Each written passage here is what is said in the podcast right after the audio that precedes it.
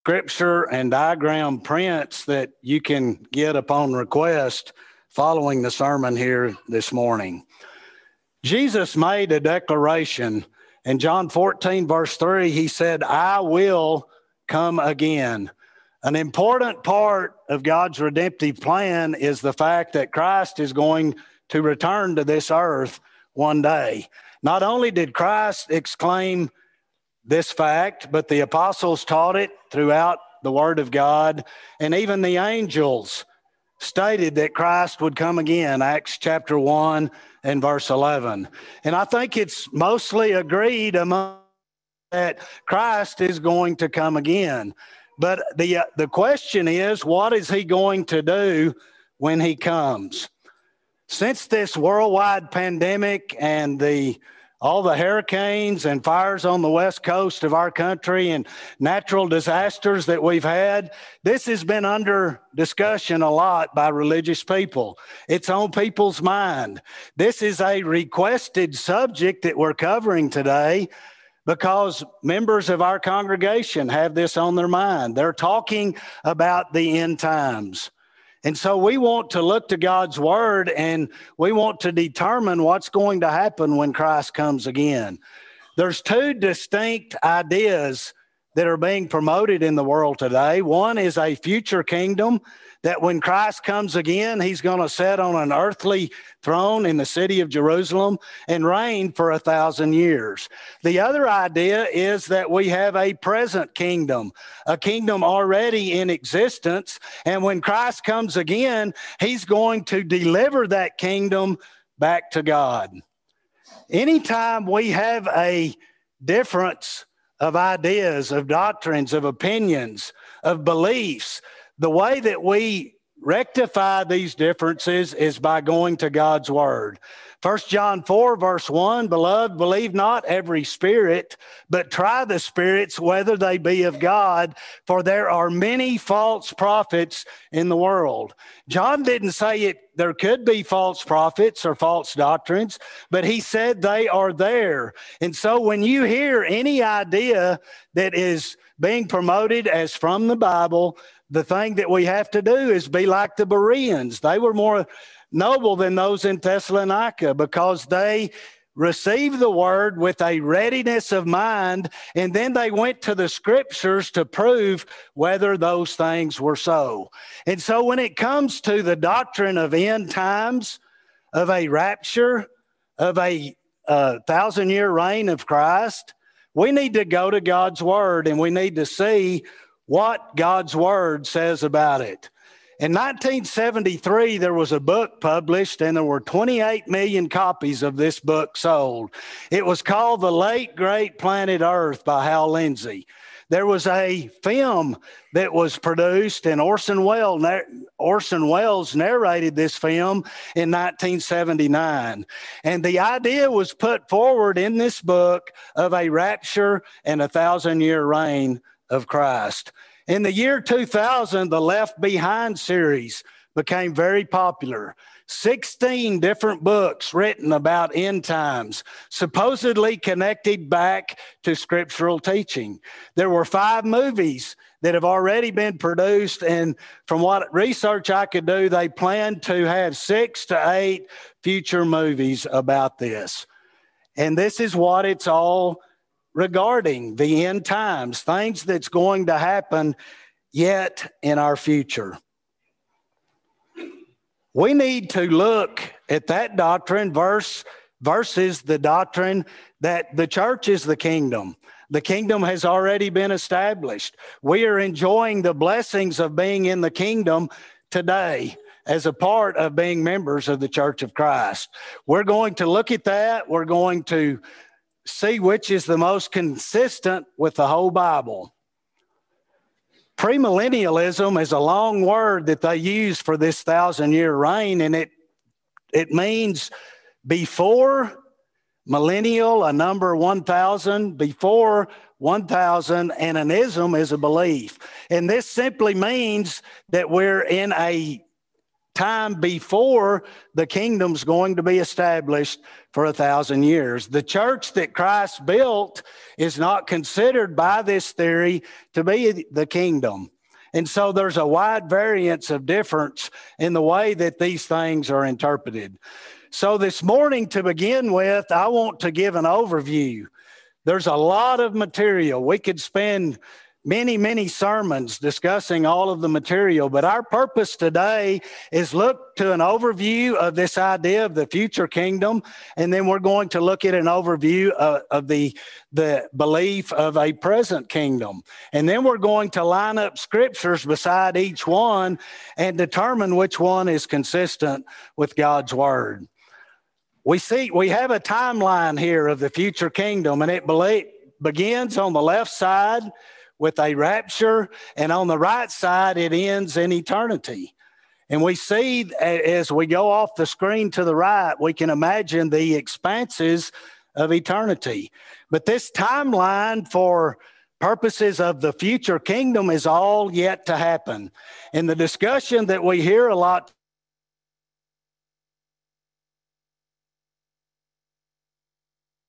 to the Greek of First Thessalonians 4:17 that talks about those being caught up to meet Christ in the air. And so that's where that word comes from. It's never used in scripture, but the idea is all of a sudden all of the church, both dead and alive, is going to be drawn into heaven with Christ. There's not going to be any warning. It's not going to be something we see. It's all going to be a secretive thing. And in that rapture, we find that there's going to be a judgment of the righteous in heaven. And the righteous are going to be in heaven with Christ. Back on earth, there's going to be a great tribulation. And most of the writing on this says there will be two, three and a half year periods. This is going to be a very troubled time. There's going to be 144,000, which is a, a number brought out of Scripture. There's going to be that many preachers ordained, and they're going to be preaching the gospel, and there's going to be a lot of people obey the gospel, but there's going to be a lot of trouble. This is going to end with the Battle of Armageddon at the end of these seven years. And then Christ is going to come to this earth. We said, He said, I'm coming back. And this is the idea with the future kingdom. At this point in time, He will return.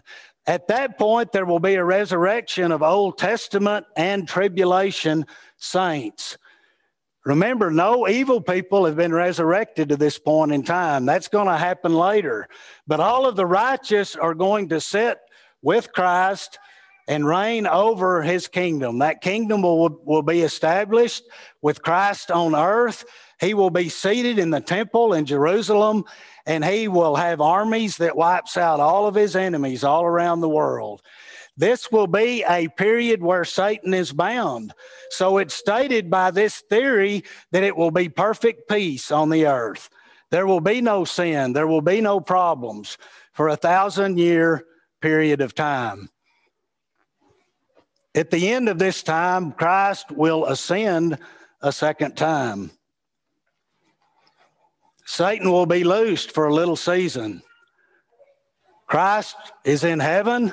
He's going to return a third time, and then there will be a resurrection of the wicked. There will be a judgment called the Great White Throne Judgment. And at that time, people will enter into eternity. I will tell you that the basis of this, by reading these ideas and, and theories, is found mostly in the book of Re- or the chapter of Revelations 20. They take a few verses from Matthew chapter 24, a few verses from Luke 19 that are not in the context of, of the five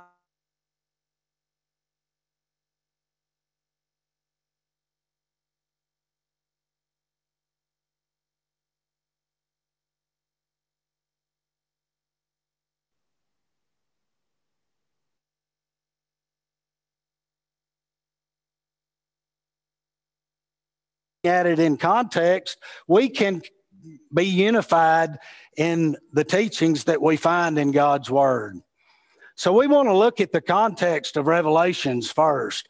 This is found in the first three verses, as it should be. We have the context who was writing, John the Revelator, John the Apostle wrote this. We have who he was writing to, we have the purpose for which it was written, and we have the method in which it was written. The revelation of Jesus Christ, which God gave unto him to show unto his servants things which must shortly come to pass. And then is signified by his angel unto his servant John, who bear record of the word of God and the testimony of Jesus Christ in all the things that he saw. Blessed is he that readeth and they that hear the words of this prophecy and keep those things which are written therein, for the time is at hand.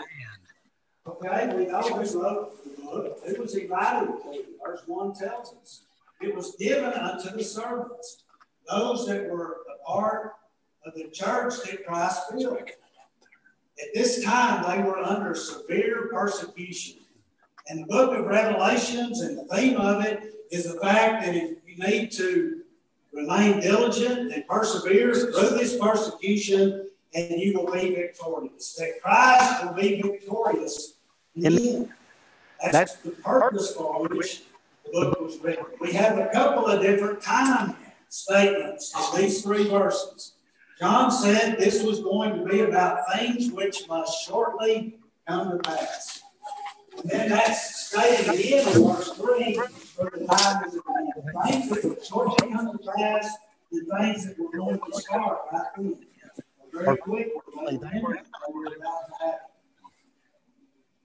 Not only that, we find too many people inside. The Greek word "slamo" means to give inside, and that's what's translated in English here is signified. In other words, it was written in Hebrew language. It was written in a way that those early Christians under persecution could understand the message, but the enemies of the cross could not understand it. So that's why it was written. Purpose that it be written in signs. We make a mistake when we take the book of Revelations and we try to string it out over two or 3,000 years and come to specific things that correlate with what's happening today. The book of Revelations is like other books of the Bible in that it has a specific context that applies. The book of Romans was written to the Christians in Rome, and Paul was addressing specific things that they were dealing with. In principle, we take that book and we apply it to us today because it applies in principle. The book of Revelations differs in that it's figurative language. This verse here says that we need to read it. Verse 3 we'll be blessed when we read it, but it's not about for forecasting or prophesying specific things that's going to happen thousands of years later. These things have already happened. We can take the principles of revelations and we can apply them to a lot of things that's that's happening in our world.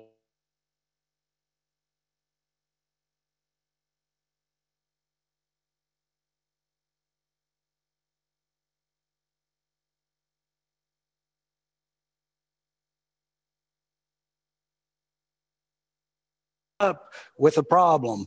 If we start with a false premise, no matter how much we build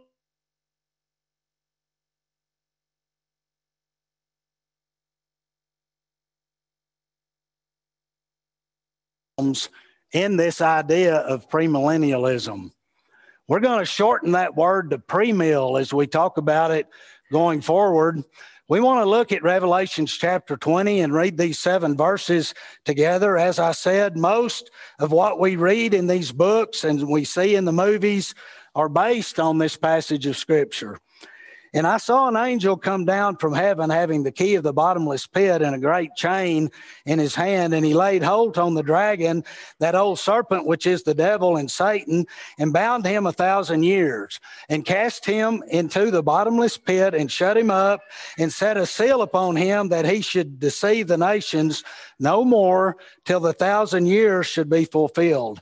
And after that, he must be loosed a little season. And I saw thrones, and they sat upon them, and judgment was given unto them.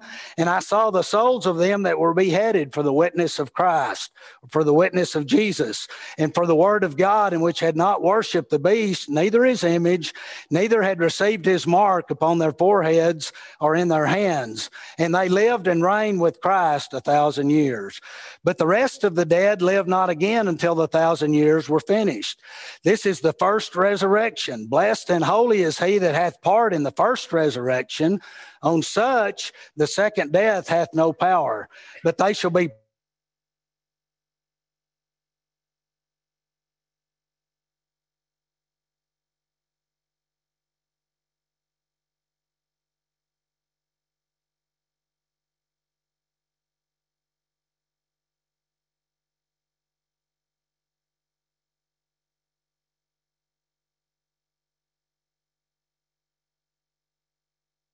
a lot of these thoughts came from. But in a way, we were pre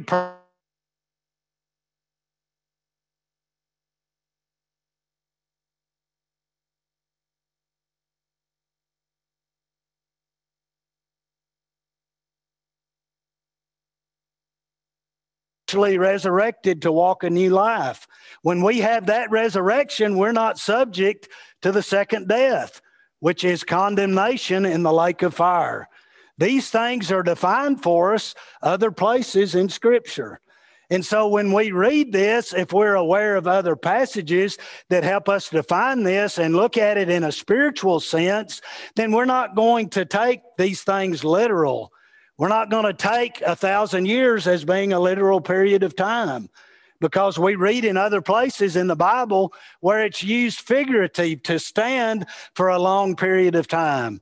And we could dissect this whole passage. We're going to come back to it toward the end of our lesson this morning and point out a couple of more things. But the fact is, if we pre program people with an agenda and then we take them to a passage, and that's the only passage we show them, we can convince them to believe any theory that we want to promote. We have to be careful. We need to try the spirits and see whether they are of God.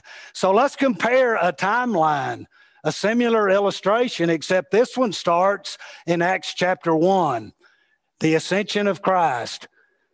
We read there that he went up into the clouds and disappeared. We know that he went to heaven to be at the right hand of God. This is going to start with his ascension. It's going to end with eternity in the same way that the diagram does on top. Acts 1, verse 9, we have the account of Christ's ascension. And when he had spoken these things, while they beheld, he was taken up, and a cloud received him out of their sight. This is a little later in the context where the angel said, What are you looking at? Christ is going to come back in the same way that he left. Christ is in heaven presently. He is sitting at the right hand of God. He is our advocate, our mediator. We are able to pray and take that sweet hour of prayer that we sang about that touches us because we have that privilege. It's because Christ is in heaven, reigning over his church and his kingdom. Christ asked the apostles to wait at Jerusalem, Acts 1, verse 4. And being assembled together with them, commanded them that they should not depart from Jerusalem, but wait for the promise of the Father, which saith he, You have heard from me. Acts chapter 2 where the Spirit came on the apostles. We have the first gospel sermon and we have the establishment of the church. This is a pivotal point in the redemptive plan of God. The Bible lifts the church up as being an eternal institution that exhibits the manifold wisdom of God. Ephesians 3. The idea of Christ came and he tried to establish a kingdom, but the Jews rejected it. And so he did the church as a substitute, which is taught by the future kingdom ideology. That lowers the value of the church. To say that it was a substitute for something that men resisted God on, and, and, and so God didn't do what he intended to do. That does not fit with all of the rest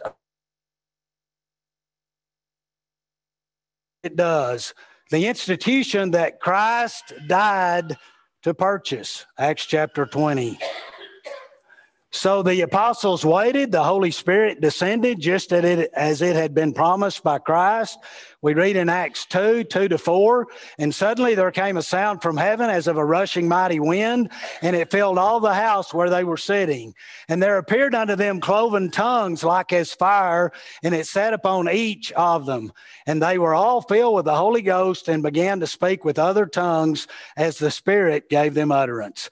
Holy Ghost baptism, something that Christ taught in the early days of his ministry, which he emphasized and said would come to them. He told them to wait there. And here we see that happening.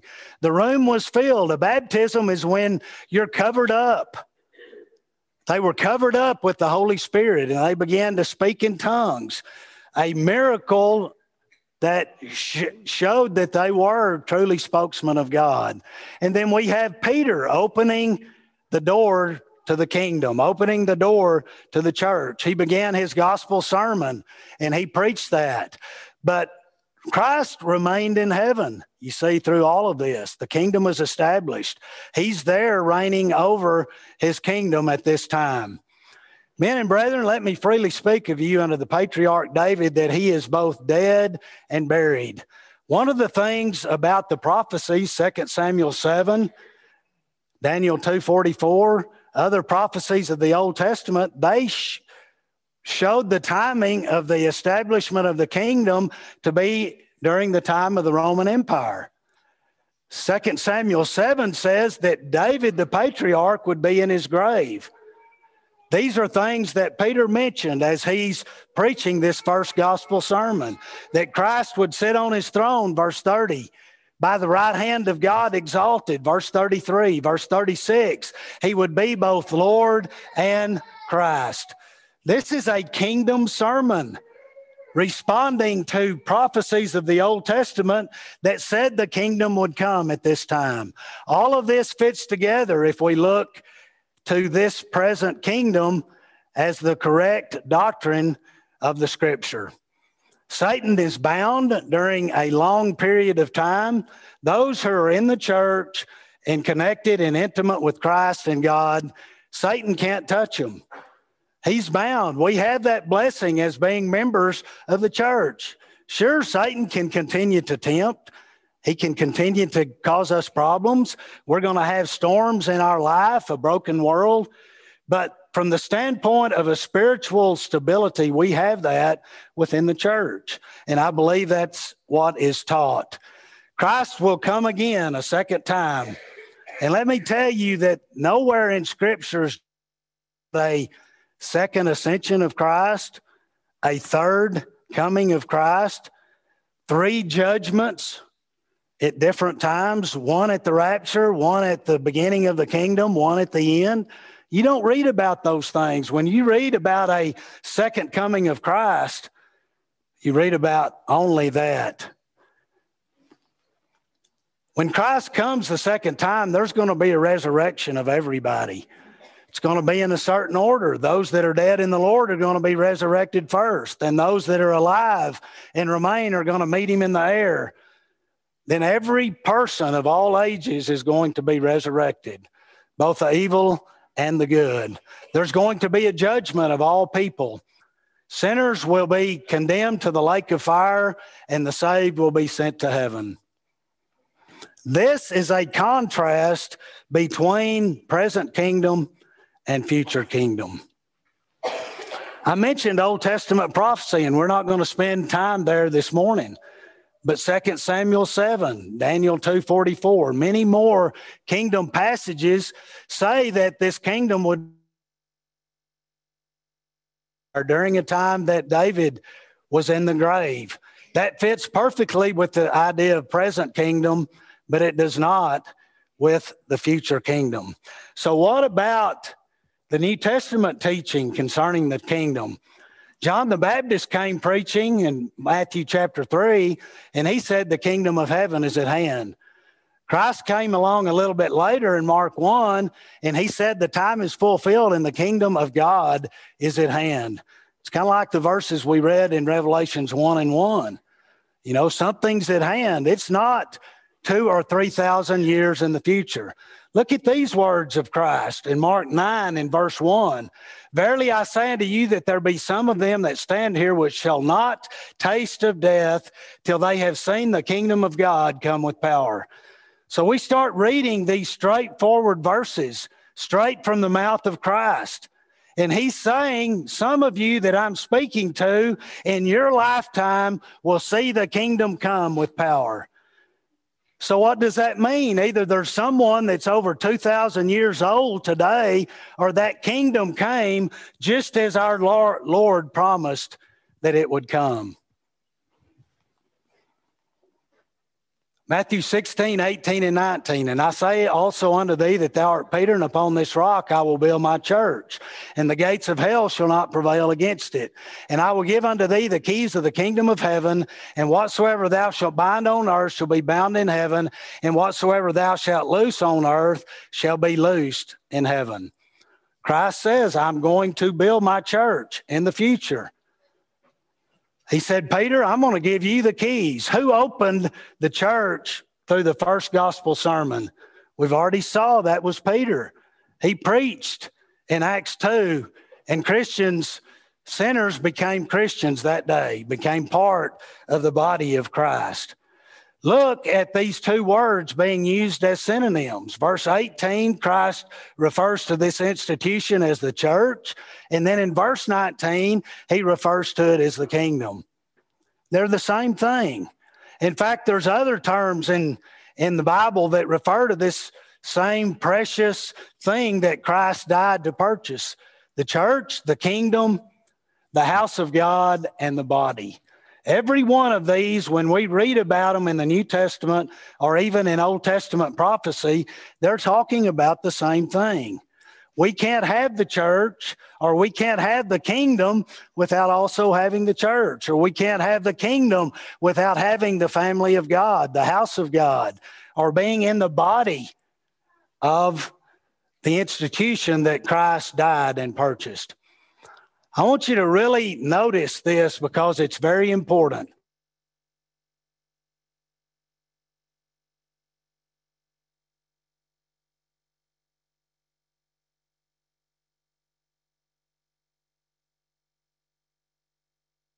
Because the kingdom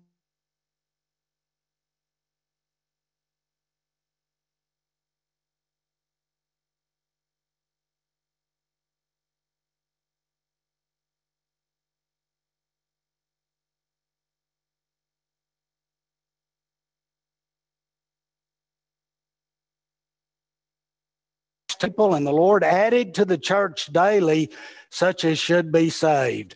The church came into existence that day because you can't be a member of something that doesn't exist. But not only that, look at this passage, Colossians 1, verse 13. This is Paul writing around AD 60 or 62, 30 years after Acts 2 and what does Paul say? Who hath delivered us from the power of darkness and hath translated us into the kingdom of his dear Son. I ask the question again how can you be a member of something that does not exist, that is only going to happen at a future date when Christ comes again? These verses will not fit the top diagram, they fit perfectly with the bottom one. The man who wrote Revelations 20, that supposedly is a basis for premill, what did he say in chapter 1 and verse number 7? I, John, who also am your brother and companion in tribulation and in the kingdom and patience of Jesus Christ. John himself acknowledged there was already a kingdom in existence that he was a member of and that these people that he was writing to were already a part of. These verses totally contradict the idea that this kingdom's going to come somewhere in the future. What about the nature of the kingdom that we read about in the New Testament? Christ said the kingdom of God is within you, Luke 17. He never ever said that he was going to establish an earthly kingdom. With swords and soldiers and defeat enemies in a physical way. What did he say to Pilate when he was standing before Pilate during his trial? He said, My kingdom is not of this world. There's no plainer statements than these statements that Christ gave. He said, My kingdom's not of this world. If it were, my servants would fight. Ephesians 6, verse 12, we wrestle not against flesh and blood, but we wrestle against spiritual evil, powers and rulers of darkness, against spiritual wickedness in high places. We see as we begin to look at these verses what we're finding. What about the New Testament teachings about Christ's kingship? We mentioned that through the present kingdom doctrine, that when Christ comes again, he's going to deliver the kingdom back to God. Is that what this verse says? Look at it, read it, read the context, and see if that's what the verse in 1 Corinthians 15 24 will say. What about the parable that Christ gave in Luke 19 about a certain nobleman who had a vineyard and he went away to a far country and he left certain people in charge while he was gone? And then he came back and he took reckoning a parable about Christ ascending into heaven, ruling over a kingdom, and then coming back at his second coming and requiring those who he left behind to give an accounting of what they had done. Christ's second coming is a significant Bible event. I'm going to list about 20 to 30 different verses here, and we're not going to take time to read them. If you want to do that later, they'll be on the chart. You can take them and look at these. But these are verses about the second coming of Christ and what's going to happen. It's going to be the last day. It's going to be the day of the Lord. It's going to be a day of judgment, and it's going to be the resurrection. The last day, all of these verses give reference to it. John 5, 28 and 29. Marvel not at this, for the hour is coming in which all that are in the grave shall hear his voice and shall come forth, they that have done good unto the resurrection of life, and they that have done evil unto the resurrection of damnation. Look at the time statement in this verse. The hour is coming when what's going to happen? Both the good and the dead are going to be resurrected. Do we have room to insert a seven year period of time between the church saints and the Old Testament saints, and then a thousand year period of time before the Old Testament saints are resurrected? We can't add to or take away from God's word in that way. The day of the Lord spoken of as a singular day. It's going to happen in one day. The day of judgment, the resurrection. And here's all these verses. And folks, this is a body of New Testament scriptures that are, that are written in straightforward ways to help us understand the message of God. And can we take a theory from figurative language and contradict every one of these verses. All of these description points to the same day. A judgment will be at the end. The judgment will be at the last day. The coming of the Lord and the day of the Lord are the same. The judgment will be at his coming. The destruction of the earth will be at his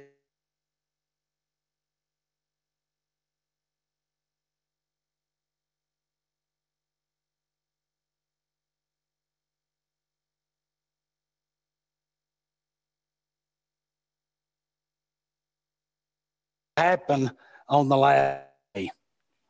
So, what does Revelations 20 mean? Notice how that the, the pre-mill theory takes certain things and makes them literal and certain things figurative with really no rhyme or reason or consistency. Look at the key and the bottomless pit and the great chain. They say those things are not literal, those are spiritual things that are in this passage. But then they come to a thousand years and they make that literal. They make these things however they need to make them to fit this idea that they have. This word, thousand years or phrase, is used multiple times, as you have noticed. How's it used el- elsewhere in the Bible? Deuteronomy 7 and 9. God is going to keep mercy and love those that keep his commandments to a thousand years. Does that mean on a thousand and one on that year that God's no longer going to extend his mercy? It's not what that's talking about. It's describing a long period of time. Psalms 50 and 10. For every beast of the forest is mine, and the cattle upon a thousand hills. Does the Lord lose possession on 1001, 1002? See, these things are not literal. They're used in a way to indicate a long period of time. Things that Revelations 20 must teach to prove premillennialism. The second coming of Christ. Did you notice that's not mentioned anywhere in that passage? A bodily resurrection of the saints.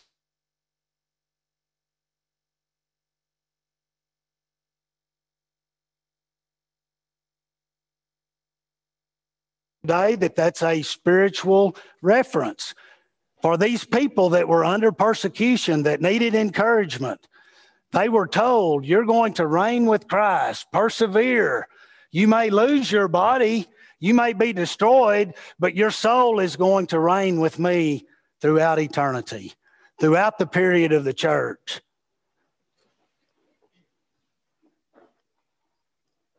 Where does it mention a literal throne of David? If you listen to religion on radio or TV or even from your neighbor, People are going to say Christ is going to go to Jerusalem.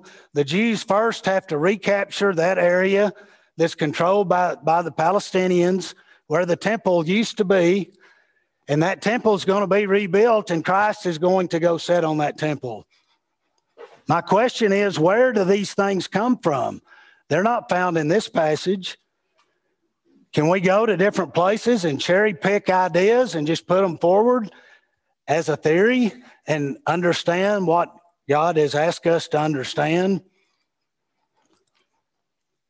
I never read about Christ being on this earth after Acts chapter 1 when he ascended. Bible says he's coming in the clouds. There's going to be a trumpet sound. First Thessalonians chapter 4.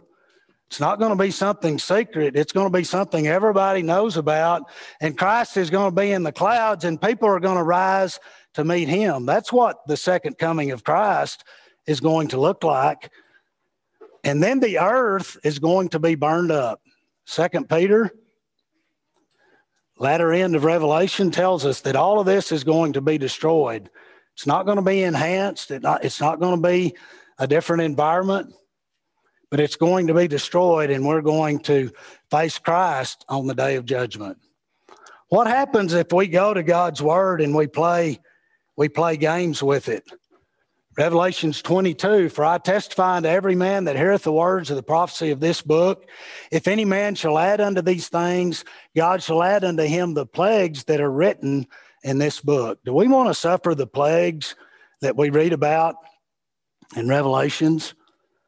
Then we don't need to be changing up things in God's word. We don't need to be adding to, we don't need to be taking away from a principle that has been taught from early in the Old Testament that we do not have the authority or the power to change up God's word. The book of Revelations teaches the final victory of Christ and those that follow him. Chapter 20 is a kingdom passage which speaks in figurative language of uh, what Christians already are enjoying in the church and have been from its beginning and by extension for us today. Do we want to minimize the value of the church? Take the gleam away from what Christ died to purchase? Then we need to understand that the church is the kingdom. It's blessing us in ways that are beyond our imagination because we are able to be within the covenant relationship with God today. The premill theory also teaches that the Jews are God's chosen people today, that all the Jews of every nation are going to be called back when Christ comes and sits on his throne, and they're going to be continue to be the people of God. Is that what we read in the New Testament? That the old law was taken away, that a majority of the nation of Israel rejected Christ.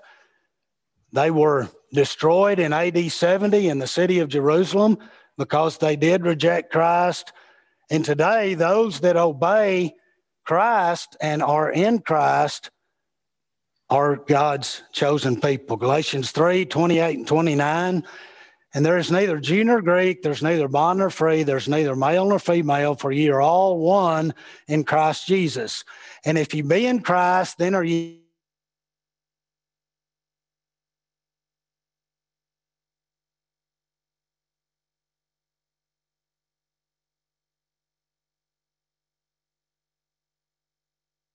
yourself to see comply certainly does future kingdom has very very many problems we should look forward to the coming of christ when christ comes again his people are going to receive their reward something we should anticipate christ often said watch and wait pray and watch be ready. I'm coming again. Are you ready for Christ to come again? Is your life right with God? It needs to be. We don't know when time's going to end. The things that we're seeing in our world today, they've been on the world before. There's been plagues, there's been hurricanes, there's been floods, there's been fires, there's been earthquakes. Regardless of what we're seeing around us, we need to be ready for Christ to come again. People that try to set the time that Christ is going to return, everyone that's tried that up until today has missed because their time came and went and nothing happened. Rather than trying to do that through God's word, let's take it at face value. We're not going to know the day or the hour.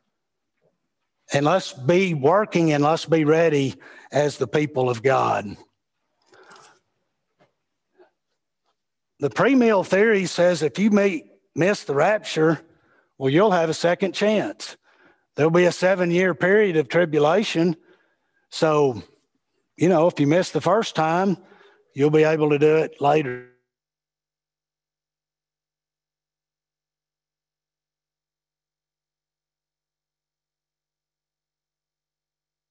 end. There's not going to be a second chance. And we're warned about that over and over and over again. Let's not let something like this lull us into thinking, well, we can make it right later. That's not going to happen. Let's get ready today. We want to offer the invitation of the Lord to any that are here that understand the acts of obedience to the gospel and would like to be baptized into Jesus Christ and be a part of his family, his, his house, his body, a part of the church, where you will receive those blessings. We want you to respond and take care of that today. Do not procrastinate. If you're here this morning and you would seek the prayers of the congregation for strength or help, we would encourage you also to take advantage of this opportunity. If we can, if the church can help you with anything, come forward as we stand and sing the song of invitation.